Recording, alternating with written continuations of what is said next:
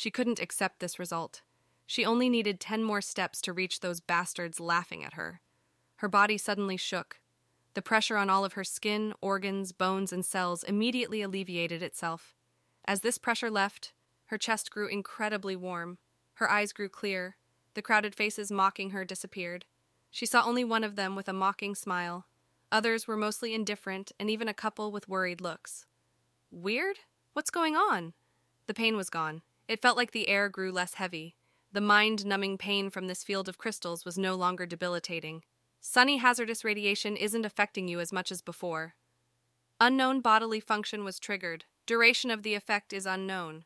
Kamaria shakily got to her feet. She wiped the blood from her under her eyes, nose, ears, and mouth.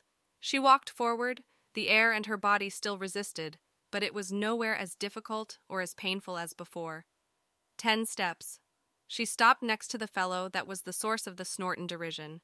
She said, Thank you. I probably would have given up were it not for your kind encouragement. There was a mocking smile on her face. She ignored the rest and made eye contact with the two who were worried about her, and gave a small nod of her head before continuing forward, moving between towering crystal outcrops. She found a couple of people in meditative stances too busy incorporating their crystals to notice her. She later saw a corpse, and her breath was stuck in her throat. She looked towards his face, and it wasn't anyone she knew.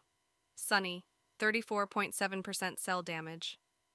She turned another corner and saw a very bloody Dara in a corner with a radiant smile on her face as she had her hand pressed against a crystal, her eyes closed.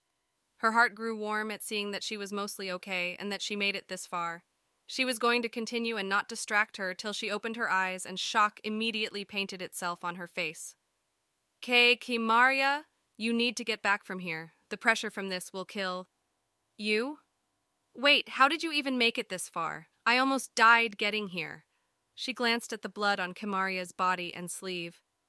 You aren't okay, but you shouldn't be this casual, so deep into this. Kamaria responded, I don't know what happened. I reached my limit earlier and suddenly all the pain and pressure fell off of my body. It's still hard, as if I'm walking under a waterfall, but it's manageable. Dara mumbled to herself, then asked, Your chest, does it have something to do with your chest? My wah! Kamaria lifted her shirt and saw underneath her skin a green circle was glowing. There's a glowing circle at the center of my chest under my skin that's glowing. Dara responded, That's it! You somehow activated your heart spirit. You don't have too long, especially if this is your first time. If you go further, Liram shouldn't be too far, and he'd help you go back safely. Kamaria nodded her head and sped up her pace. She walked 23 more steps in a winding path between crystals, and before she saw four silhouettes up ahead, one being Liram. As soon as she turned the corner, all three turned around. Shock immediately showed itself on Liram's face. The other three frowned. How did this trash make it this far? Don't tell me her parents are helping her cheat. It would make sense, considering she not only lived through the first trial, but even got the trashy ape with no cultivation. You, what treasure are you using to make it this far? If you let me reach the Nexus, I can overlook your cheating and not report it to the elders. Kamaria, go back. It's not safe over here, Liram whispered. Kamaria looked closely at Liram and saw blood leaking from his lips. He looks exhausted.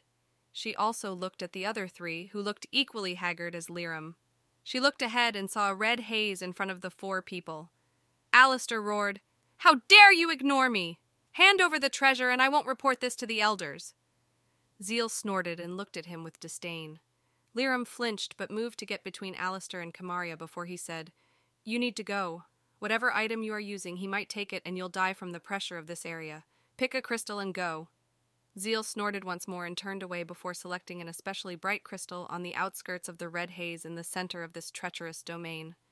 The other two people looked at her, blood running from their eyes, making them look terrifying. She could see the temptation in their eyes before they glanced at Liram. She frowned and said, All right, I'll hand it to you. Alistair was surprised and smirked toward Liram.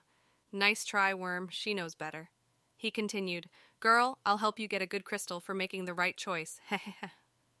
she walked towards Alistair.